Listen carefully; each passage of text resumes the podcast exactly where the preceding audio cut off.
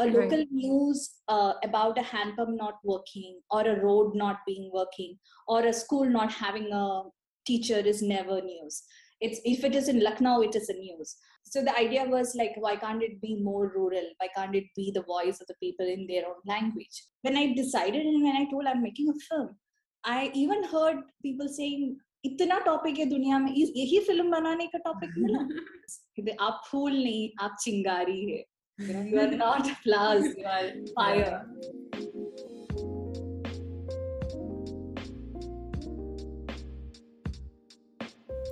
Last few weeks had been the busiest time for us. Uh, we completed our Femina Miss India official high performance coaching program where I taught these uh, young, beautiful women how to be calm under pressure and what all they can do to be the high performers that they truly are. Then we got selected with LinkedIn's Creator Accelerator program that implied learning with them, creating content for LinkedIn specifically uh, for the project that we submitted, Making India Mentally Fit. And now here we are starting apt 2.0, which is the next entire year of this phenomenal mental gym that has definitely transformed my life among so many other participants that we have. So, between all of this, doing a podcast, two of them now, Absolutely Write, and Daily Mental Fitbit, and going about creating content for Instagram has been a lot of creative process. And when I was thinking about it and wondering how do I get my mind to be absolutely in that sync and that creative journey, I met today's guest, who, by the way, is working on multiple film projects at a time and making sure that with each project she creates a lasting, phenomenal impact. Hi there, welcome to Absolutely Write. I'm your host Aditi Sarana, a behavioral analyst, a high performance coach, and founder of India's only mental gym called APT. The link is aptmentalgym.com. Our guest on the show today is this beautiful Keralite filmmaker Priya Thuvassery. Priya started her career working with multiple news channels and you know making films and telling stories. Then she realized her genuine passion lies in showcasing those people who create a lasting social impact. That passion led to creating some phenomenal projects with movies like Coral Woman, she has been traveling around the country creating awareness nationally and internationally about the state of the ocean in India. Currently, she's associated with Khabar Lahariya, and in this conversation, we speak a lot about the phenomenal story of these Dalit women who became journalists to report the local stories in the local language. I'm inspired, you know, all that I was feeling about, oh my god, so much content to create, oh my god, what all I'm gonna do, all of that disappeared after talking to Priya because her passion to take the message that she believes in to the next level to the right person is so infectious that I felt that all that we can do to make India mentally fit, we must find our ways to do it. Hi, Priya. Welcome to Absolutely Write. Thank you, Aditi. So glad to be here. So, before I say anything about your personality or dive deep into any aspect, one question direct, you know, from the beginning I see two signatures and both of them are extremely different. Like the second one which you sent, which is like a like an autograph. Like what happened? Like I know you're a filmmaker, but like you began with an autograph. Like what's happening? no no i think uh, just now i went into a bank and my bank person is asking me aapki signature match nahi ho raha madam. i think it's been a problem or it's been with me ever since. Maybe it's my character or uh, whatever. I think i was not very happy with um, the signature i choose. Like i selected this signature when i was a kid. And over the years i think i changed drastically from what i have been and to this and slowly I want to change, but it's your signature. It's the old one which you picked, so you have to carry that also. So I think it's in between uh, the two Priyas. And just before uh-huh. this conversation itself, um, I I was asking a friend to uh, do a sketch for me. You know, I always. Uh, uh, I have this huge love for Frida Kahlo and uh, and I was telling him I need to I need you to sketch as Frida for me. And finally, I picked uh, one of her famous painting, which is two Fridas. So it's her two personalities. One is a, one is yeah. So one is a wounded Frida, and one is a very strong Frida. So, okay. and now when you said two signatures, that was the first image which came to me, two Fridas, which I just spoke like half an hour before. Mm-hmm. And uh, yeah, and looking back, it may be because of that. I don't know. It could be because of that. Yeah. So, for our listeners and even for you, Priya, let me tell you what signatures mean. Now, any signature, whether it's autograph or any signature, is a sign of a public image. You know how our behavior shifts from being ourselves to being little formal the very moment someone else walks into our house or we walk into an office. You know, suddenly, like from being ourselves in the cab, the very moment you step out, like, and it is like that that moment of micro moment of like getting into a new avatar is very interesting. I observe people very closely when they do that. When they're just like talking to their friends, laughing, and when the teacher walks into a room, everybody just becomes like their signature. Yeah, yeah, I completely relate to relate to that. As a filmmaker, uh, it's like the button, the record button switches on, and then you changes whoever in front of the camera. Right. As a documentary filmmaker, we always say that you know uh, there is nothing called documentary as soon as you switches on a camera everything is fiction because you are actually selecting a portion of a reality and as a filmmaker you are actually telling the world you should see it like i want like the filmmaker or the camera person wanted the audience to watch so it's not a reality it is a it's the way the filmmaker want audience to see the reality so yeah the idea of reality completely changes just with so, Priya, are you saying every documentary is in many ways a docudrama? Uh, in a way, I would say that, you know, um, we are actually blurring the lines. And if you even look at the first documentary which was made, uh, uh, which was Nanook of the Frank, um, so it was a fiction it was it was actually it was it is believed as the first documentary which was shot in the north pole but even that okay. the real nanook was not a real nanook it was an actor you know okay. so first documentary itself was a fiction but it was okay. placed in the real situations and again um uh, like i said you know once you keep the camera you're actually selecting uh, a particular frame you are actually avoiding things from the frame you can actually show what you want to show and so the idea of reality is definitely being uh, manipulated by filmmaker and cinematographer I want so, to derive from this, you know, like it is so applicable even for personalities. Like there is no real personality. Everything that we do, the very moment someone else comes into a play, we are acting. And there's a scene in Dil Dhadakne Do where uh, Anil Kapoor looks at Shefali uh, Shah and he tells her something in very romantic manner. It's their anniversary. And she turns and she's really upset with him, triggered by some other event in the day. And she says, uh, room mein koi nahi hai, kiske liye acting kar rahe ho? and then he feels offended. All of that happens. But that whole idea, like to your spouse, also to every single person, you're acting to be the person that you would like them to perceive you as, in whichever ways but we are not being real so that docudrama is actually also applicable to real personality and public image because in many ways we are living a public life the very moment someone else walks in True. just to give you a background, my father was an art director with Films Division of India. So we grew up watching lots of documentaries, and you know the the part of the movies that people used to get bored. Uh, you know, the, before the cinema, people were like, "What is this? When will the real movie start?" We used to wait for that part because our dad's name used to pop on on the screen at times. They say, "Oh, dad's film is coming," and then the real movie will start. But you were equally excited about the documentaries in childhood.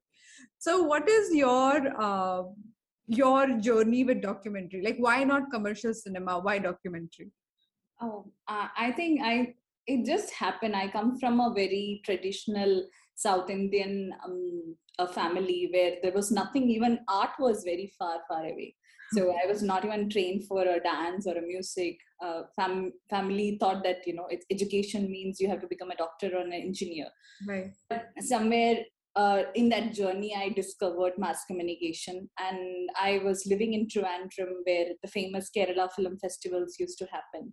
Uh, and I used to bunk classes and attend film festivals. mesmerized by world cinema and i was like, like like you said i also started i watched a lot of documentaries made by films division and I thought they are very boring and I slept through them. Absolutely. but world cinema just opened up a different world and I wanted to be a filmmaker or a storyteller at that point of time. then uh, I came to Jamia to do my master's in mass communication. It's where uh, it's there where I discovered uh, beautiful documentaries, which really touched me. And by the end of my master's, I was very clear that I want to do a documentary um, as my even my final project. Uh, wow. Somehow, I was very much carried away by real lives and um, uh, i just wanted to uh, experience that i always say that for me filmmaking is actually i want to live that life experience that and once you experience this it, it's like you want to share it with the world. So i will say that if i have experienced 100 i will be i'm still now i feel that i was only able to transform 40 or 60 percentage of what i experience into my films. Right. so and my journey is like how can i reach near my 100 but it's my thirst to uh, discover people their lives and without a difference of class caste gender mm, yeah gender i would say yeah i am a bit biased. But uh, yeah the the urge is definitely to live and experience real lives and hear real stories. Wow. I, I second that. I, th- I think the podcast we do is only so that I could share with people how amazing people are when you discover them at a deep level through handwriting and when you have real raw conversations. So I, I hear you. This like like actually the the slice of what you love the most, sharing with the world and letting them see what it is for for real. Yeah, And never so, tired yeah. of that. Never. so we were for our listeners we were just having this conversation that we don't find monday boring because we look forward to every monday. We just like wait for the monday to happen so that other other people will join the party that is happening in our minds already. The first thing that comes to my mind when i look at your signature is you write only your name. Some parts of that uh, lettering and the way you choose the style are illegible. And interestingly the signature ends with an extension of a stroke right so the a has become a horizontal line and for anybody whose signature ends with a with a long elongated line like that it means it is extremely difficult for you to let go of certain memories in your mind you keep lingering and reliving certain memories as if in your case, I can use this analogy. The scene from a movie is being played with all the details and light and the volume as if you're reliving that that plot. But you keep doing that, and if it is a positive memory, it's a happy memory, then you can tap into that emotion over and over again. Uh, but mostly it is not the case, as we all know about memories so you keep remembering things that are disturbing or you know where you felt broken hearted and you try to analyze and overanalyze it until cows come home. The only problem is they don't come home easily. Uh, i agree. I completely agree. Uh, i for example right now i'm living in delhi and my heart is was, was or is never in delhi. I always wanted to go back mm-hmm. uh, because i i was brought up in a very rural uh, setup. I had a beautiful childhood, which even my uh, younger sister couldn't experience. Uh, something which is uh, out of like now, if if now if I narrate it to someone, it seems like a fantasy, you know, where mm-hmm. you have to walk like 15 minutes to reach your bus stop. Uh, but on that on that way, you have the small lanes where there is water flowing into the river, and you find turtles on the way. And as a little kid, uh, wearing your uniform you have to take your suits, socks and shoes and pack it separately but i will be very busy in uh, picking these turtles and fishes. And i can't take them to schools. Uh, so i just leave them in small um, patteki, like in green leaves. I just used to keep them imagining i can come when i come back i can take them home. And i'm so stupid the turtles just escape.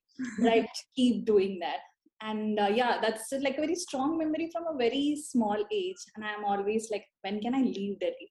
Each time i pack my winter clothes i'm like this is the last month this is the last last winter here yeah yeah i'm going to go back and so yeah i think memory stays very strongly and people everything stays strongly with me very nice actually So on a show, if if you like something, you say absolutely right because that's the name of the show. absolutely right, Aditi. yes. So uh, you know, though you speak so well and you connect with people every now and then, or I would say whenever the need arises, at heart you are an introvert. Your handwriting moves to the left and that's a clear sign that if given a choice you would speak to people only and only when it is needed. And your recharge mechanism is not only about communication. Introversion is a lot to do with your recharge mechanism which means you if you do art if you read if you sit by yourself if you are looking at those turtles all the time in all these cases you feel recharged. But if you have to constantly engage with people especially what would happen uh, in an office or in the house filled with multiple people you just feel drained at the end of it for no practical and obvious reason.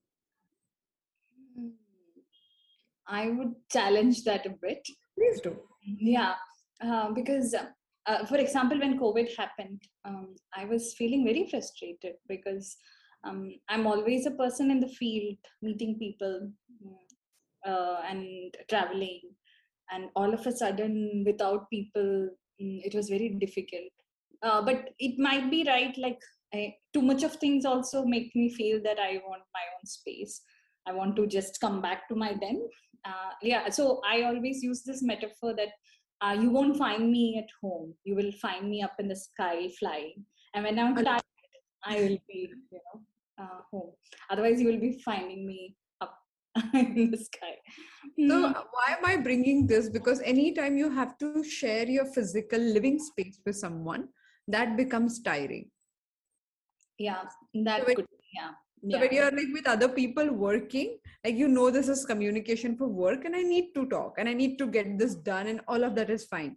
But if there are people lingering, and if your recharge mechanism, your recharge time is not alone, is where actually the the problem happens yeah it's like my two signatures and my two Fridas. so yeah in my personal space yeah i don't i like yeah i like to have less people but in my professional uh, film world yeah i want to be amidst. Yeah also your signature if i look at it it is in in size of the writing it is at least seven times bigger than your normal handwriting.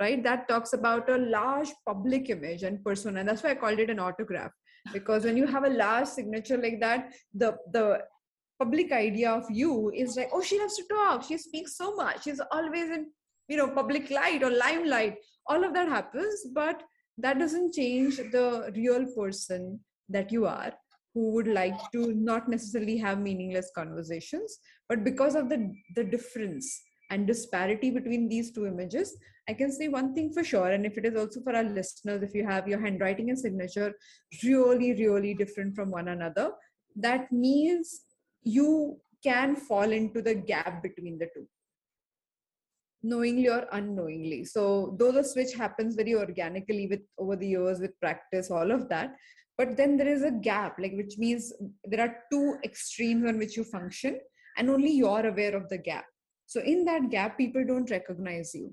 And when you're emotionally in a turmoil or you're feeling low, people don't know how to, to understand or get to you because they are used to seeing only side A or side B. They don't know there is so much that happens between the two extremes. Yeah, I think I, I should sit upon uh, sit on that might maybe. Yeah, uh, because you get so scattered between the other two. Uh, but yeah, I'll it's it's like looking inside, right? Yeah. Yeah. yeah.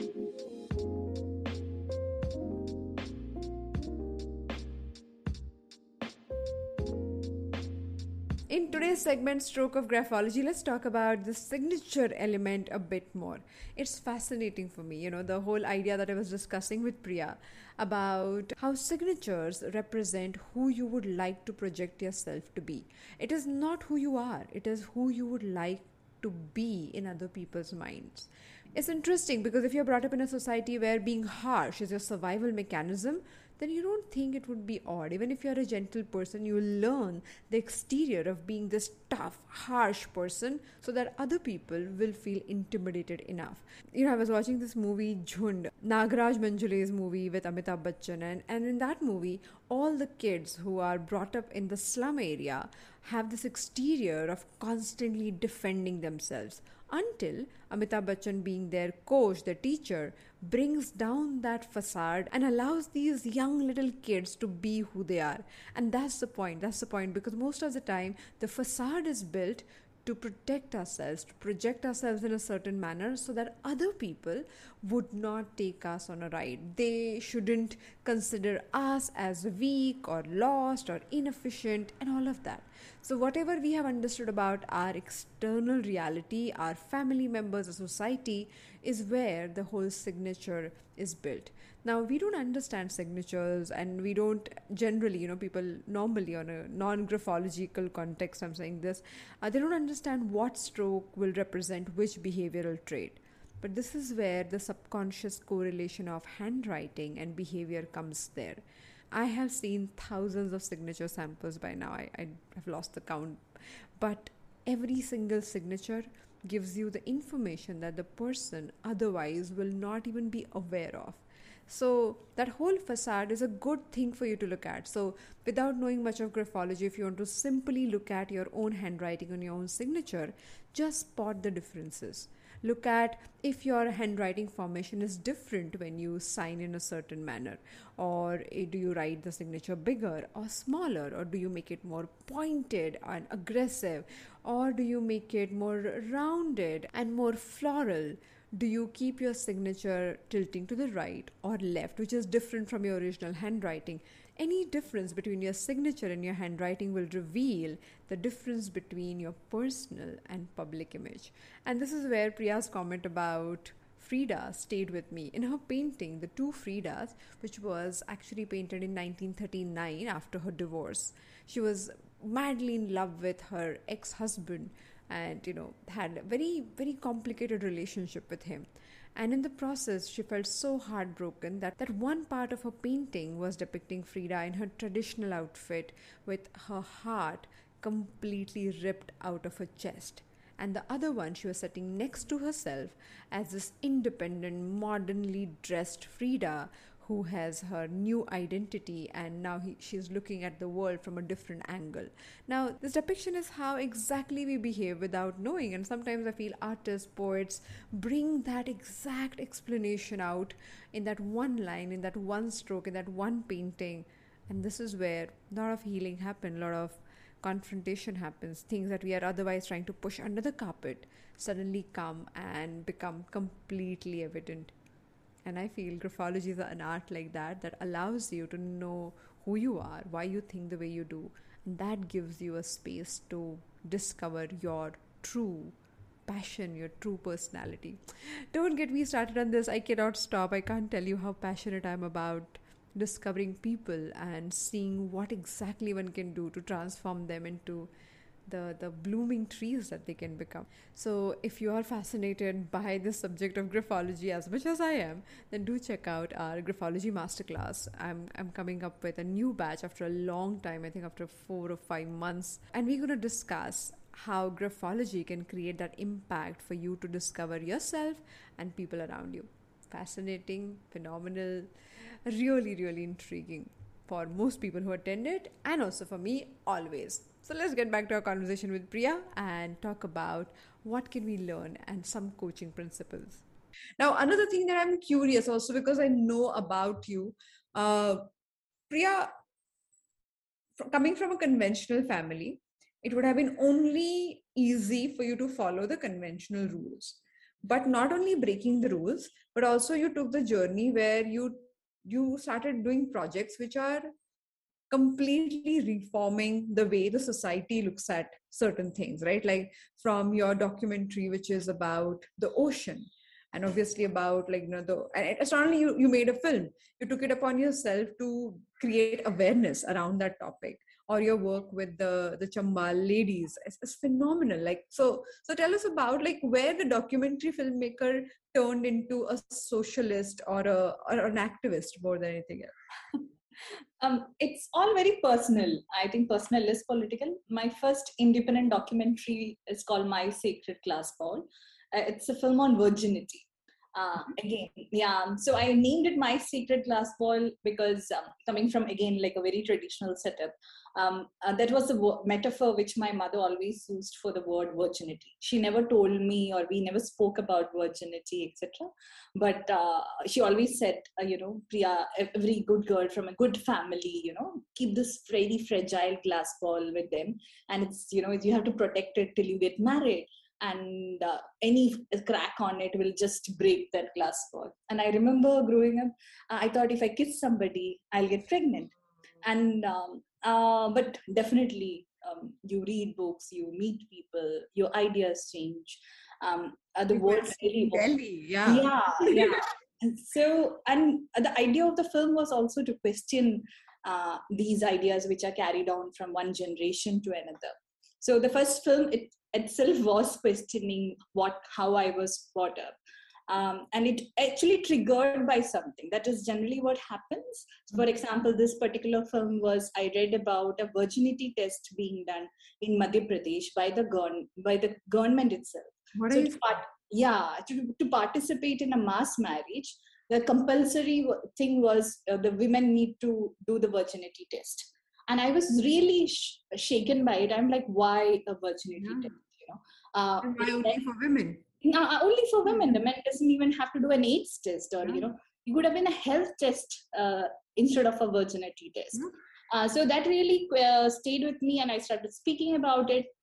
Then everybody was like why this topic? Why are you talking about this? So there is a conversation about it but in a hush hush manner. But right. when i decided and when i told i'm making a film I even heard people saying इतना topic है दुनिया में यही film बनाने का topic मिला and I also remember once I was speaking this with my, my uncle who's a doctor because I was talking about hymenoplasty and surgeries and all this. And I was unmarried at that point of time. And I still remember it was, we were having dinner. And when we finished the conversation, my aunt looked at me and said, How do you know all about all this? And I still remember the gaze of my cousin who was elder to me, and she was also curious. How do you know about all this? Yeah. And but I think the answer was always like when I sit with my audience and see the film, and they don't know I'm the filmmaker, and I hear them saying, you know, "Acha voice isne bol diya," you know, "Ye uh-huh. Hmm. baat karna tha." So uh, it sometimes it's not just about watching a film; it's also about the conversations that follows up. Absolutely. So uh, I always try uh, that the, my films at least carry something beyond just you know that 30 minutes an hour a conversation something to chew and you know uh, we can have conversation post that. So, so yeah. so uh, from like having a job that is you know more secure than than being a filmmaker on your own or like working with a non-profit is not as easy. And i you know i come my father was a south indian so i come from a south indian uh, upbringing. And i know how important it is to have security and the job or the income or the salary sorted out. In in everybody's mind that's like an important thing. So did you have such stereotypes or you didn't? Even from my childhood i have been always told that you should have a monthly salary. You need to be have a, a secure job a secured husband. All that bringing up is there. Uh, but uh, then but at the same time for example the, the profession or my passion is documentaries which is not like a money making or uh, it's not a stable income job or anything. So definitely i started off uh, with a prominent uh, news channel and worked there for almost a decade. But i kept my passion alive. You know i made documentaries along with whatever i was doing so i think it was a little bit of hard work at that point of time uh, because it, you were planning every holiday to innovate yeah. and shoot and edit and make wow. this happen uh, but then then you reach a stage that you get that confidence okay uh, now you have the wings you know you can fly and then it was that plunge uh, then then definitely it was like it, there was uncertainty uncertainty there was fear but uh, i think once that i took that takeoff i was more confident and even right now uh, Khabar started off as a non-profit organization, but now we are a private limited. Uh, we are also a bunch of uh, feminist women who are also thinking, why should uh, working with women, working with marginalized communities be a non-profit job? Got it, it be a profit making uh, storytelling. Uh, it's a profit making company. So now Chambal is a private limited. Um, we have like a wing called Khabar Lahariya, which is a YouTube channel completely run by uh, marginalized women and we are also we have started a new vertical called chambal academy where we are empowering young girls and women from rural india with digital empowerment so oh, goosebumps as you speak oh my god we really want to change who tells the stories. It has always been the history. Uh, the books cinema everything was made by men. Even about films about women being made by men thinking this is what a woman think. Uh, Khabar journey started two decades back when uh, an ngo a feminist network decided to empower women. And they the idea of empowerment was not like putting a woman in a school or teaching her till you know till she turns 18 okay. Uh, their idea was like why can't they be maybe a hand pump mechanic or why can't they be journalist? And okay. through that process will there be an empowerment? So they were uh, they there was a training program where women were taught how to produce news. And it was a handwritten newspaper where women sketched images and written uh, wrote the news in their local bundeli language.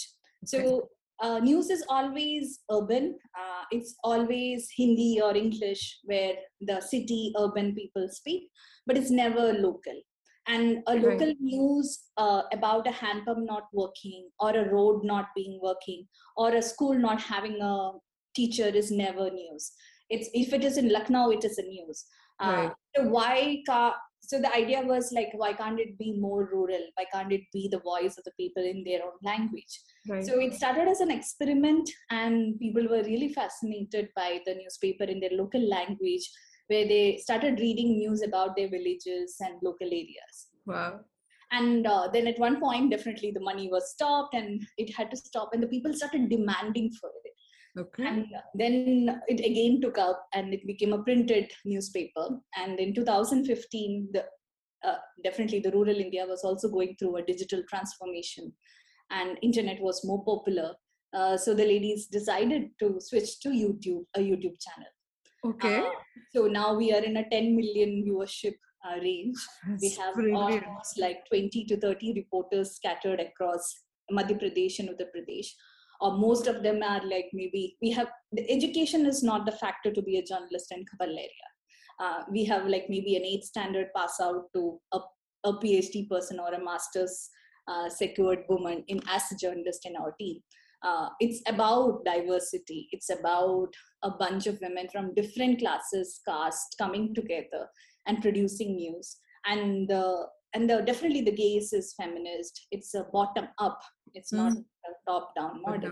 um, so and in 2015 itself we registered it as a Chum- private limited. So it's chambal media private limited. And we are now making documentaries animation films podcasts doing events training people nationally internationally. And uh, we really want to change who is telling a story. Let it be news or let it be cinema uh, we have seen a lot of films made about Uttar Pradesh, MP. We, we saw a lot of films which speak about uh, child marriage, everything. Mm-hmm. But hmm. there are a lot of facts being um, there is a lot of stereotyping there is a lot of facts which when goes wrong it's all all because of who is telling the story if you're right. not lived an experience of child marriage how can you even tell that story what is to be most so of our reports yeah you always have the outsider's perspective yeah yeah like for example uh, my uh, last week our ceo kavita she was mm. telling we are making a film on the brick kilns in kanpur so okay. what what is it to be a woman in a brick kiln and it's okay. a full journey of an entire year and when she was speaking somewhere, she said she worked in a brick kiln and she's the current CEO of the company. So, so you worked making bricks and bricks. like the whole thing. Oh my God. Okay. Yeah. And uh, she got married uh, as a 13 year old, uh, stopped her education. Then she got she got fascinated about what Nirantar, the feminist organization, was doing.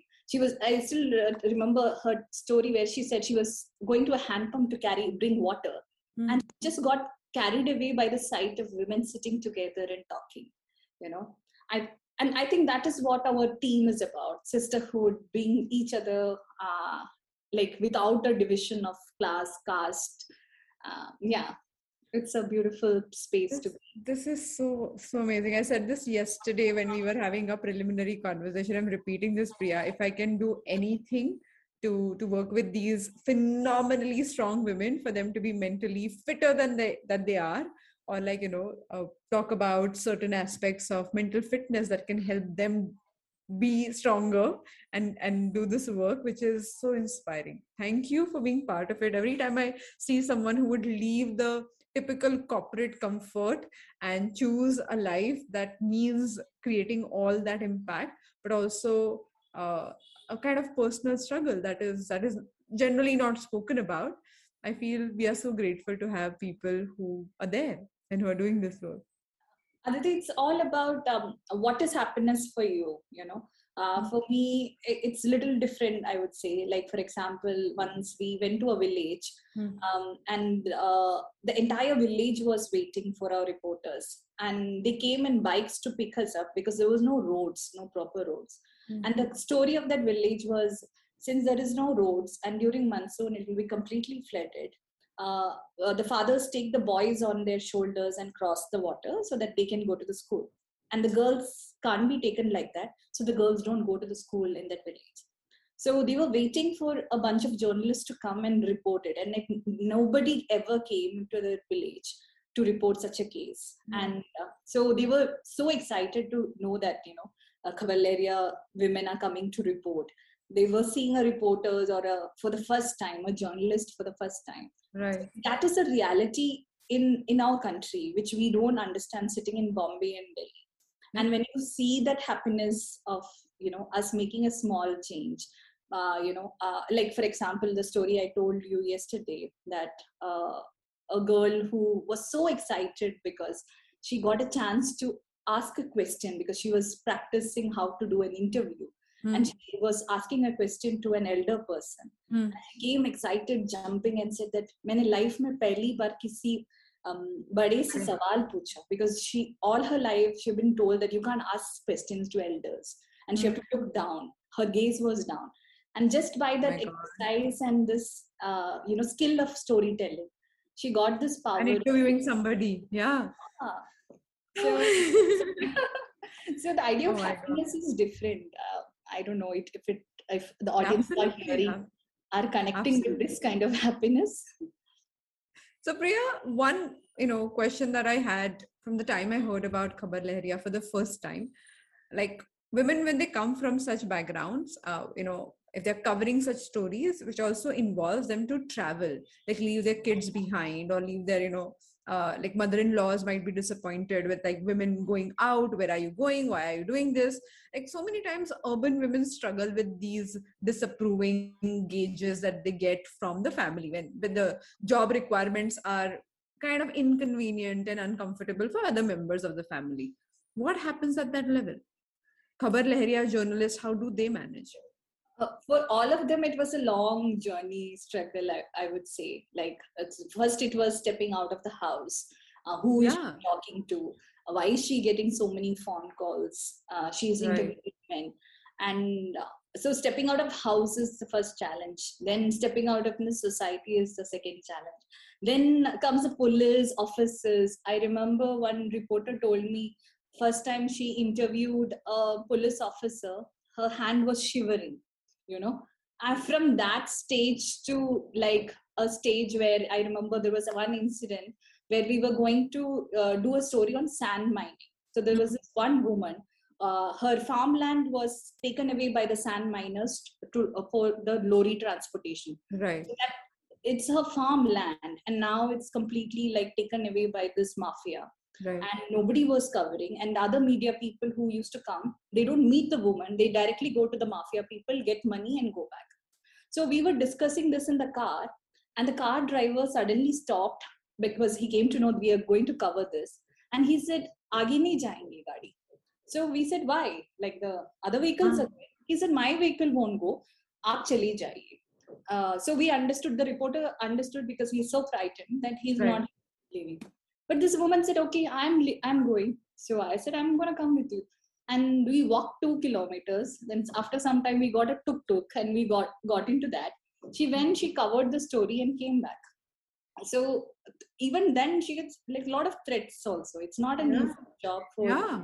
a rural woman traveling all alone and documenting such a story and then it becomes a network. You Right. you create a support system. We also teach them how to be secure not just on an online space but also in an offline space. Hmm. because you meet your trollers and threatening people on directly. So we train them we create that secure system and over the years now we have a system in place which gives some kind of safety and security. It's not 100% like any journalist in this world is not safe. Yes. so that definitely is there with our reporters as well but it's and i think it's also because they had gone through a lot of challenges at very personal level. Then now um, there was one comment by an audience "The aap phool nahi aap chingari hai you know you are not flowers you are fire. Yeah, right. so i think our, wom- our, our women are really they came from the fear uh, fire so they don't fear. Yeah. Has has it happened that they were attacked or physically? there were there were threats there were cases filed there were even direct abuses that will be rape threats all kind of threats used to happen. And uh, we don't take it uh, remain silent we also take action against such things. So yes we have a good uh, network of ngos and organizations who really respect and two decades of doing ra- grassroots journalism over the years not just locally but nationally and internationally we have created that um, impact and voice. yeah yeah I can only imagine Khabar Lahariya uh, reporters walking with so much of pride and and confidence in them just because they belong to an institution and they know that they're creating impact. That's phenomenal, Priya. Priya, over to you. What questions do you have for me? I'm so curious. We haven't even spoken about your your documentary, which is on which is on Ocean, which was with one of our other podcast guests, Anupama Mandloy, who was the impact producer on that. So we will talk about it. But what questions do you have for me?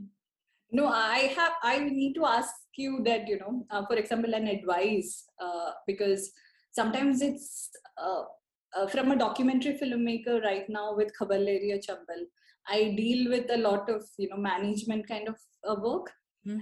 um, and that means making decisions for 30 40 people Right. and you go with your heart and you're like okay this is what it need to happen and at personal level it's okay you make mistake. You know you get chances and it's your personal life. But um, uh, like deciding for 30 40 people and there's always that stress that am i doing it right? Um, um, uh, what what because your decision impact uh, many lives at very deep level you know. Uh, many people for many people this is like their bread and butter you know. It's not like a second option is there Right. so in such a case it leaves a lot of stress Mm, you know from your experience as an advisor like is there something which you could So, as you said, no journalist in the world is completely safe. I would say no decision that you ever make is completely correct. But all we can do is we can support a decision with a mechanism that would help us make more amicable uh, decisions that are closer to being correct, uh, closer to creating higher impact than damaging things. So, that's all we can do. But the game of making better decisions is all about making more decisions. And you know like building your process your own either gut feel your thinking process your data collection system to know what works and what does not work. So even if you are the decision maker and it happens to many leaders that they believe they are the whole and soul decision makers here. And one of one of the things I've learned from the clients I've worked with or people I have spoken with, like the leaders and high performers, they always say that the decision uh, that is facing as a challenge to the team, the answer to that problem is always with the team. So people who will get impacted for your by your decision can become part of that decision making initially until you find the the rhythm with it when you see how they look at that problem for example you have to create a policy. If you do not involve these people in discussion stage not decision stage and and do not understand what are their ideas of success a good policy whatever that is you might just go ahead and think it from your perspective which might be limited. But after doing it five or seven times you will know this is the language my team or these people require but what i always feel as a leader having the mechanism to get enough data and then sitting down and seeing what i feel about it are two very important things. So passionate people and i'm also saying it because i'm looking at your handwriting passionate people generally have so many emotions playing that they want to act out of their emotional connect attachment love belief system and that puts data collection on a on a back burner thereby you got to actively bring in data uh, but that could be number that could be you know uh, analysis over last three years of okay we took these initiatives what exactly happened in terms of numbers? Has it really helped? So you will have to put reminders on a on a specific level i would say to get that data in your decision making.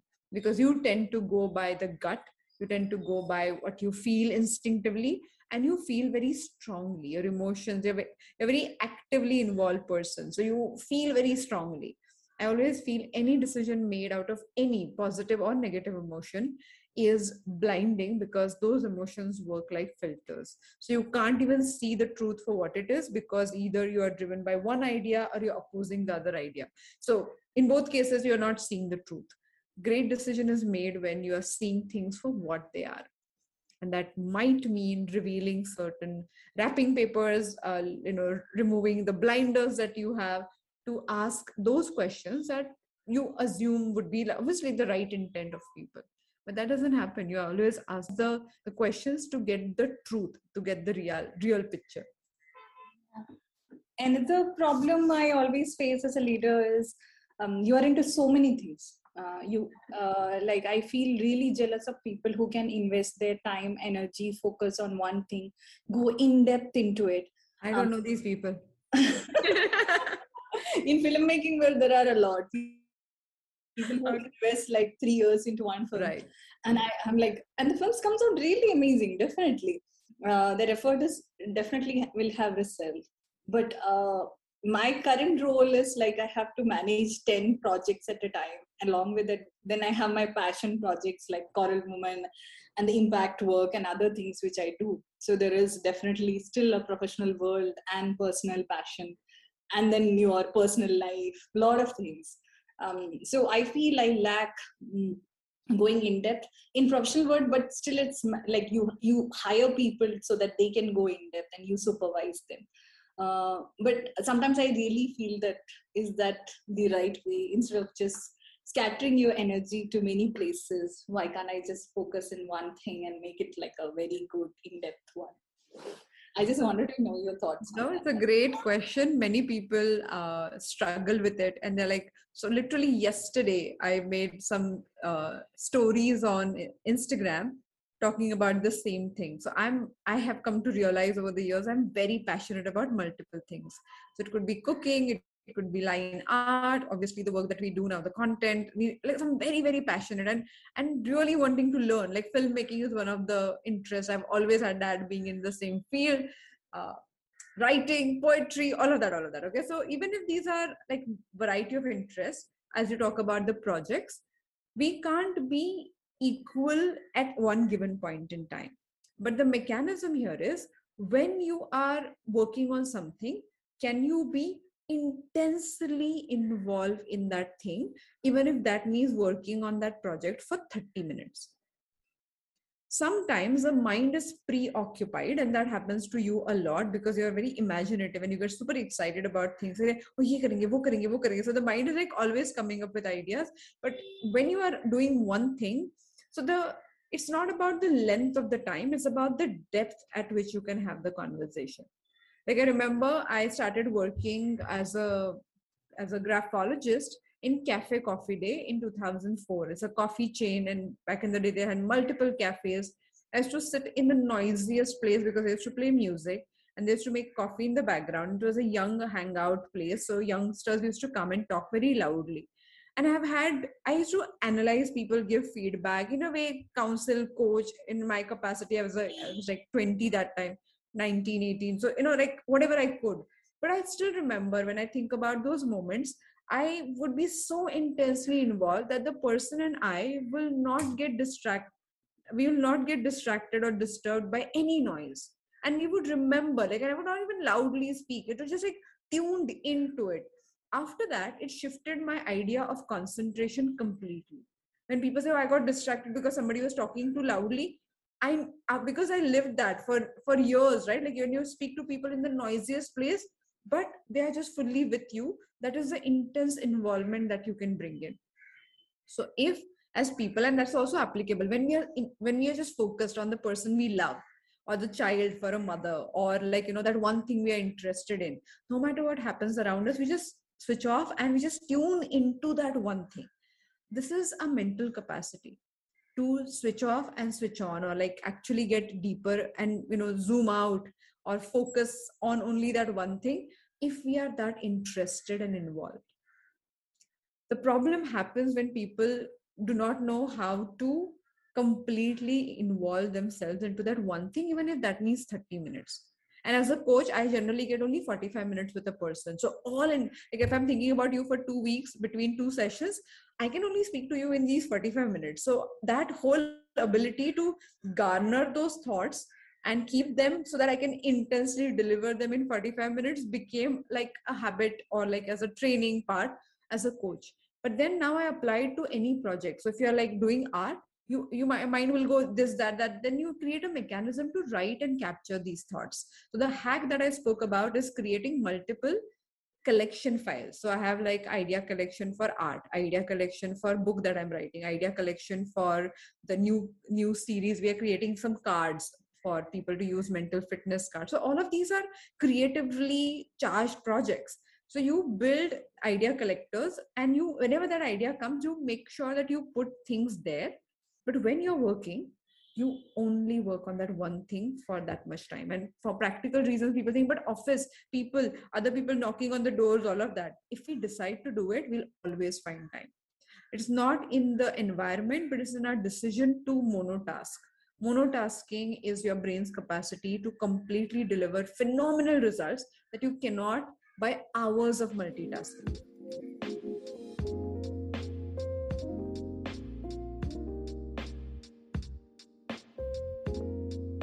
In the last two weeks, I have received this question about overthinking at least seven times. It is very interesting to see how most people believe that they are overthinkers because their mind is not in their control. They're constantly coming up with different correlations, struggling with what they want to do and how they want to go about it, and mostly stuck either in the past memory or in the future possibility of fear past memory where something went wrong they fear that that possibility might come true again.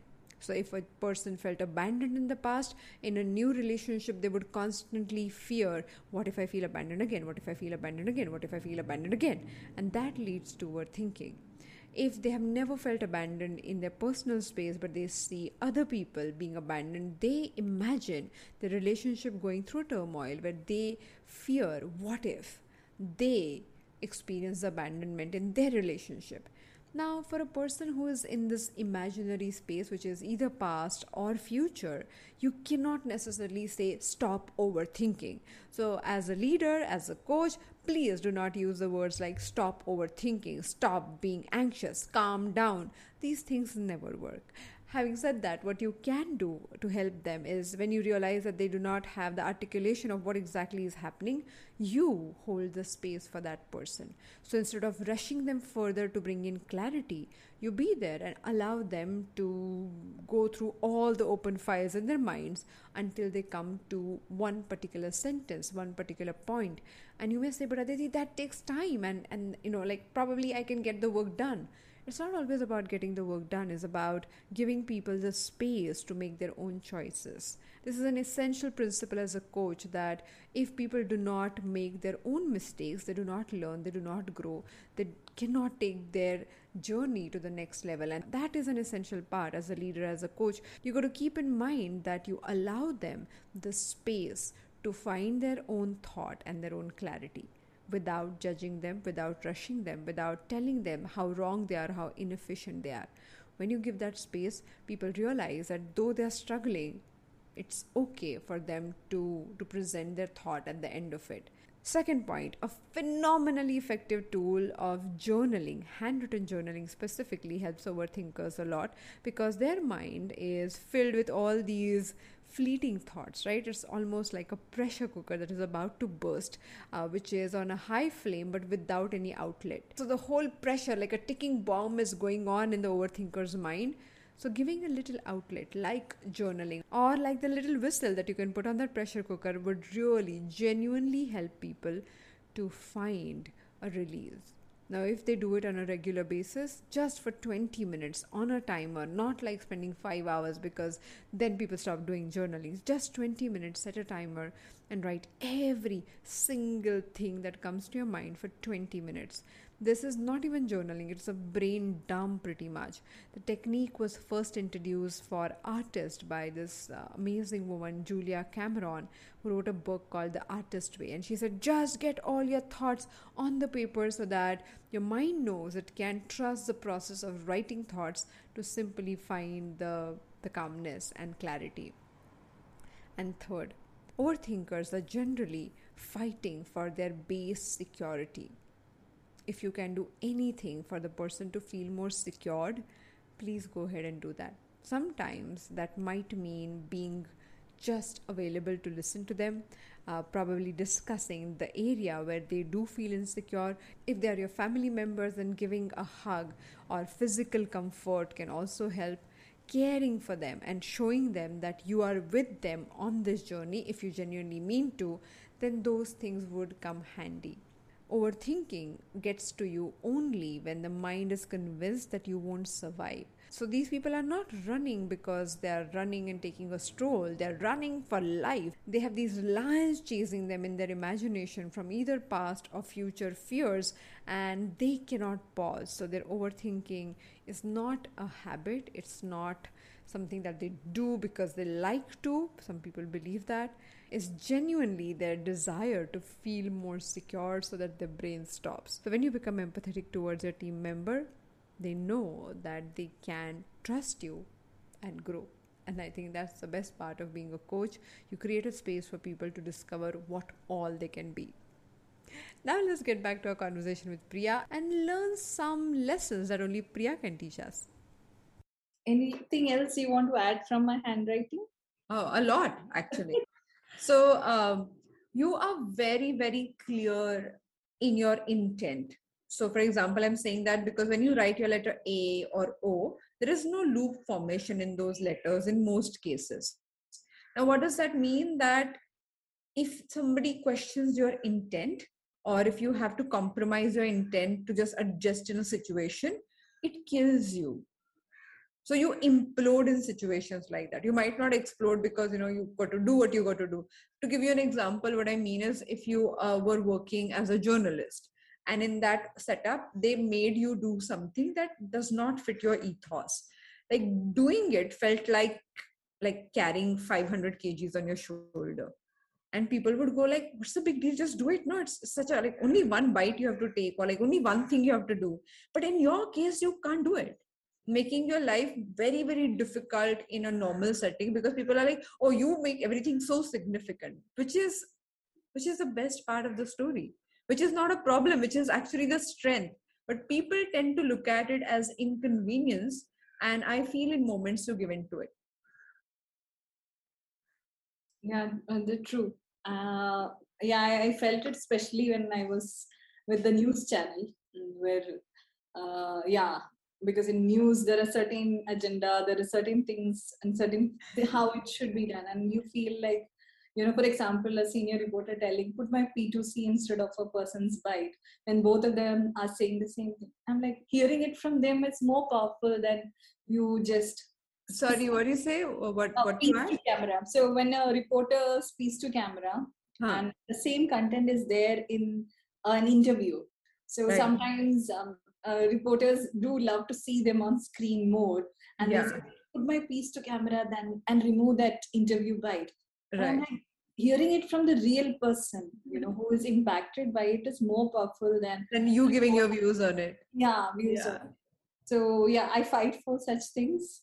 Uh, then uh, then i make my own excuses also. Oh i couldn't do it because of duration or whatever. Uh, because I finally I go with what my guts uh, really absolutely. And why am I saying it? Because in, in a personal level or when while working with people it might create conflict. And in moments like that we tend to doubt ourselves. Like should i just hold on to it and be so stubborn? Or should i just give up? So anytime you fall into that that mental conflict let me tell you you're not a stubborn person graphologically there are specific traits to show stubbornness. You're not a stubborn person. You are a firm person who's extremely clear with her ideologies. And people are not used to women or people being so clear and and you know articulate about their clarity. So they think it is being stubborn okay so no matter who stands in front of you and says that you're being stubborn or you're just not listening because of your personal agenda just pause and remember that stubbornness is about egocentric point proving right? So the people want to prove it because it is their idea not because it's the right thing to do. And this is where stubbornness happens. So you're not stubborn you're firm and you really believe in what you believe in and you would want to create the impact.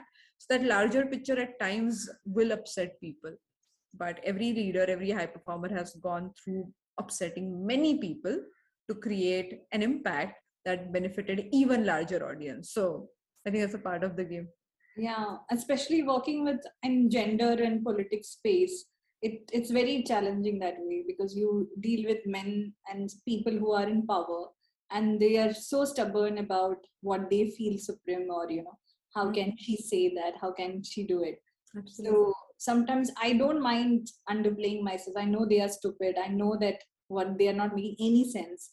But I am okay with them them treating or making me like believing themselves that you know. Oh, so I just sometimes play it as my card. For example, when I shoot in places where cameras are not allowed, there are men who comes and them being men and seeing a woman with a camera and say that yeah, pe nahi shoot kar sakte aap And I just said, oh, I didn't know. मुझे तो कुछ पता ही नहीं है.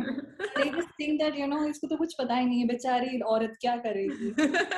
And uh, I I just and because I I play my uh, like I think being a woman is sometimes such a blessing because still men think that we are we don't know anything naive and all of that yeah ah. we have this term like in Bombay taxi drivers look at women driving it used to happen a lot I think ten years ago they say ladies driver you see so we have the term we tell people are sorry sorry ladies driver hai hum log हमें पता नहीं so Priya from this part where where your work has been about social reforms uh, with women now we have another storyline and completely different world under the water uh, how did coral woman happen so uh, generally like i said um, with my films i run behind I, I go behind stories and in search of it. But here it was as if the story or the character picked me to you know tell the story. Uh, so uma my main protagonist she is a 50 year old when i met her she was a 50 year old uh, who decided to learn swimming and diving uh, just to see the coral reefs. Uh, okay. i was working with a news channel at that point of time. And uh, she called my news channel and i was luckily there on the other end of the phone when the reception connected. Yeah it had to happen yeah it had happened. oh my god okay.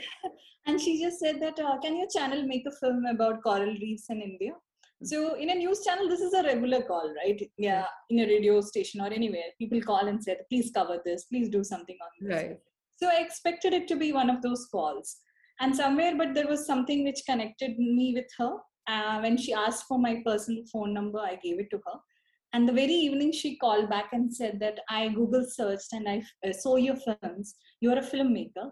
Why don't you make a film about uh, coral reefs? I'm like, who is this woman calling all the way?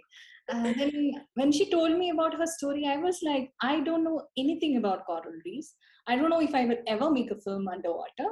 I don't know anything about it. But your story is like good enough for me to say that right now I want to make a film about you.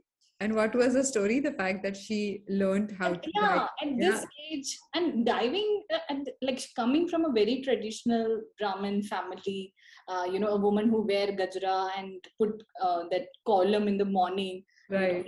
living in the hills, and uh, her making this huge plunge of you know just to see the coral reefs because and paint. Yeah, she was painting corals, and somebody asked her, "Have you ever seen them for real?" that question really triggered her to do something like this. So it's wow. not like you know uh, uh, climbing a hill or doing any other uh, activities. Diving is like underwater. It's not a day-to-day thing. Absolutely so i was very fascinated by a story. And that built into a friendship. And uh, yeah definitely my first love was uma my protagonist and through her this world of coral reefs really opened in front of me. Till then for me it was like uh, white rocks underwater. Nothing more than that. Yeah. And and while making the film i understood it's that for many people they didn't yeah, know what is the relevance yeah. importance of corals. And making the film was a very different experience. It was very heartbreaking. Uh, i didn't expect it to be so horrible. I i didn't uh, think that it was impacting me very closely or people around me and what another five years or 10 years down the lane, what will happen to the world. Yeah. Uh, so that really made me feel that I have to do something beyond. Generally, my journey with a firm is I make a film, I just leave it behind, I go behind the next film. Right. But with Coral Woman, it really made uh, me feel that I have to do things further. For further awareness for people yeah. to understand how big they should. Exactly. The film also ends with one of my favorite quote uh, which I shared with you also. It's by a very famous oceanographer called Sylvia Earle. Mm-hmm. She's one of those women who had seen underwater more than anybody in the world. Oh, and, uh, yeah, and she had witnessed the change in the oceans across the years. And she says, uh, knowing is the key to caring. And with caring, there is hope that people will be motivated to take positive actions.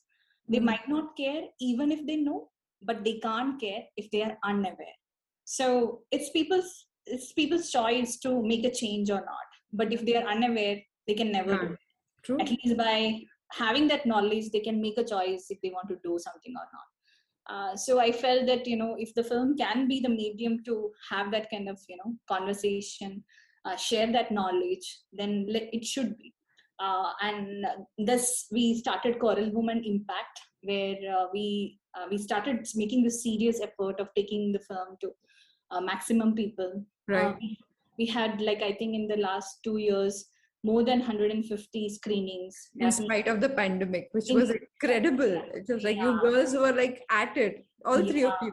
And yeah. wherever you could go and speak and create the awareness, exactly did that, yeah. So it was very important for me. It was not just a screening. So anybody who asked for a film screener, we used to send.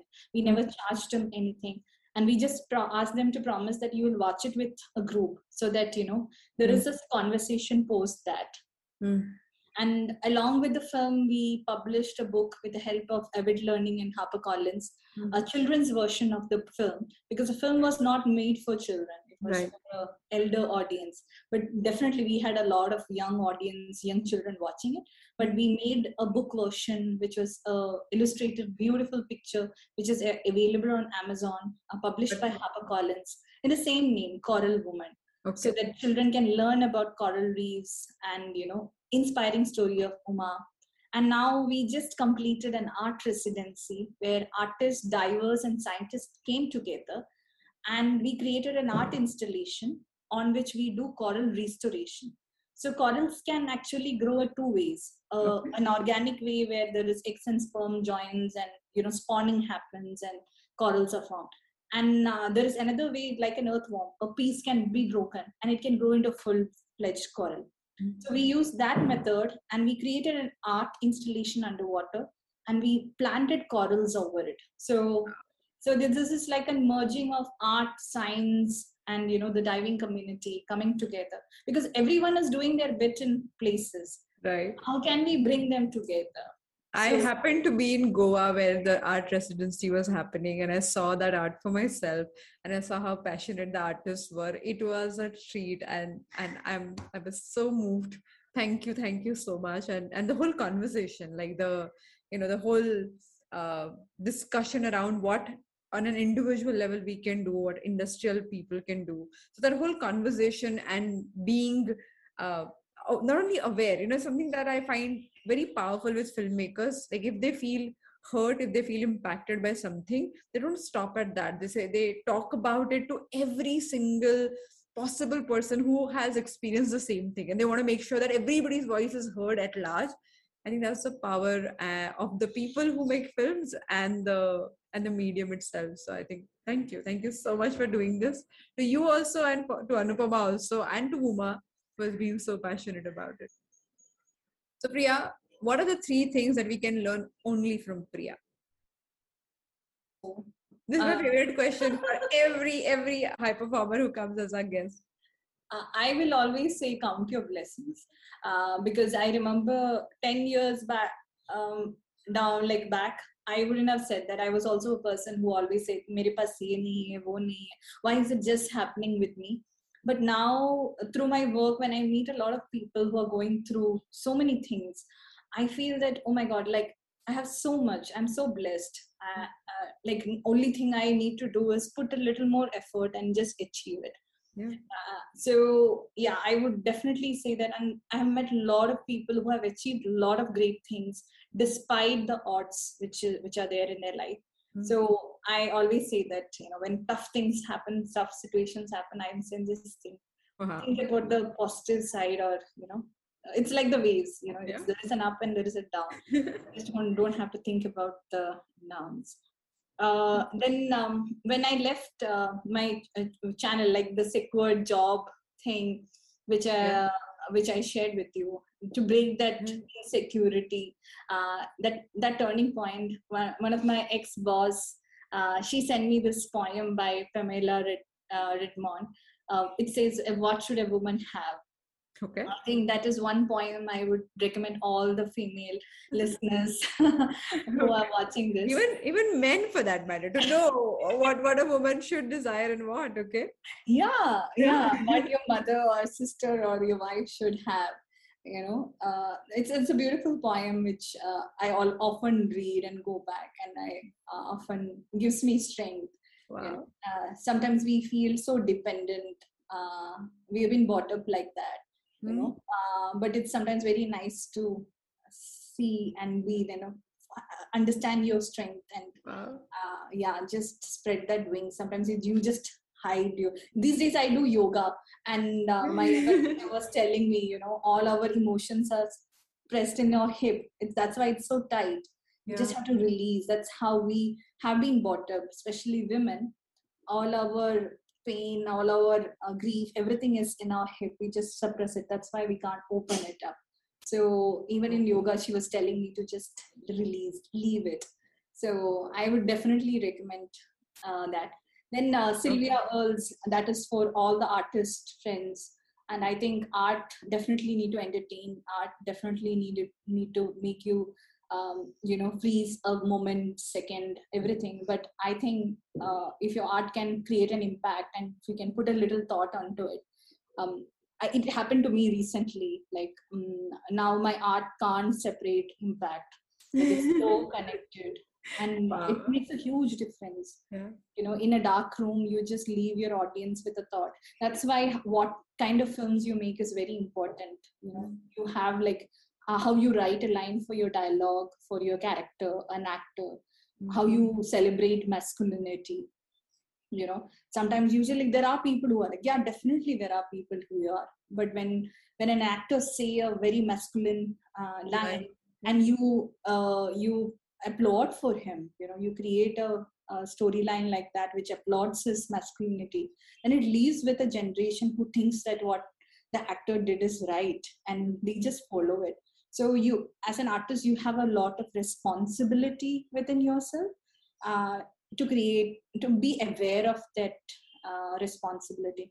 And as a documentary filmmaker definitely we deal with real lives uh, real characters. Uh, we are an artist we think it is our art and our you know authorship. But sometimes we forget that we actually took a slice of a real people who are still continuing their life and whatever we have created is having an impact in their personal life and professional life. So that's also something uh, an artist should definitely think. That's so so interesting that you say that. When i was learning my filmmaking i wanted to assist and i was talking to a director uh, friend and for some reason he said why don't you go and assist on a tv serial set I was there literally for 48 hours. I went two days and I couldn't relate to anything that was happening there. but as i was assisting and i was like on the sets reading the dialogue seeing these actors act whatever was happening i kept telling myself this is so interesting that the the larger por- portion of this this uh, television is watched by rural india and the the ideas that we are implanting in their minds about what is right what is not right is how they're going to not only think uh, and speak but they're also going to imbibe their own ideas of who they are. And that's such a responsible position and it's handled in such a casual manner. I completely hear what you're saying that every piece of art is this kind of your opportunity to either make impact or not but you are making an impact any which ways that people don't realize. So powerful. Thank you. Thank you so much priya thank you so much for being part of the show. I was waiting for this interview for a very long time from the time i was in goa and i looked at that art. I was so uh, moved by your passion and you know all the work that you do. All the best. Keep doing the work that you do and keep inspiring more and more people and make us aware of all the things that we need to know thank you aditi and uh, you also opened up a new world for me of you know uh, even your handwriting. That's something the least i was thinking about. Uh, but uh, this this uh, also i think it was like a mirror uh, into my, myself. So yeah i will be chewing on you know the conversation we had today. And just the beginning. Now some thoughts will keep coming back to you for years to come. So all the best. Thank you. I look forward to meet you in person. Likewise. Thank you so much for joining us one more time on the Absolutely Write podcast. I cannot tell you this journey has been so meaningful.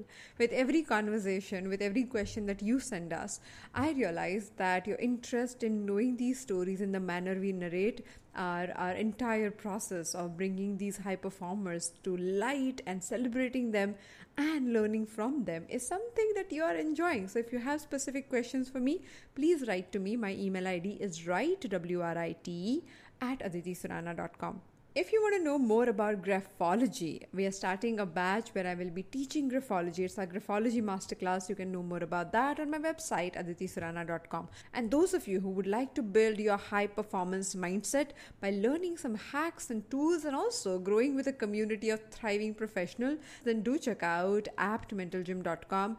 It's a phenomenal space for all of us to take our own potential to the next level.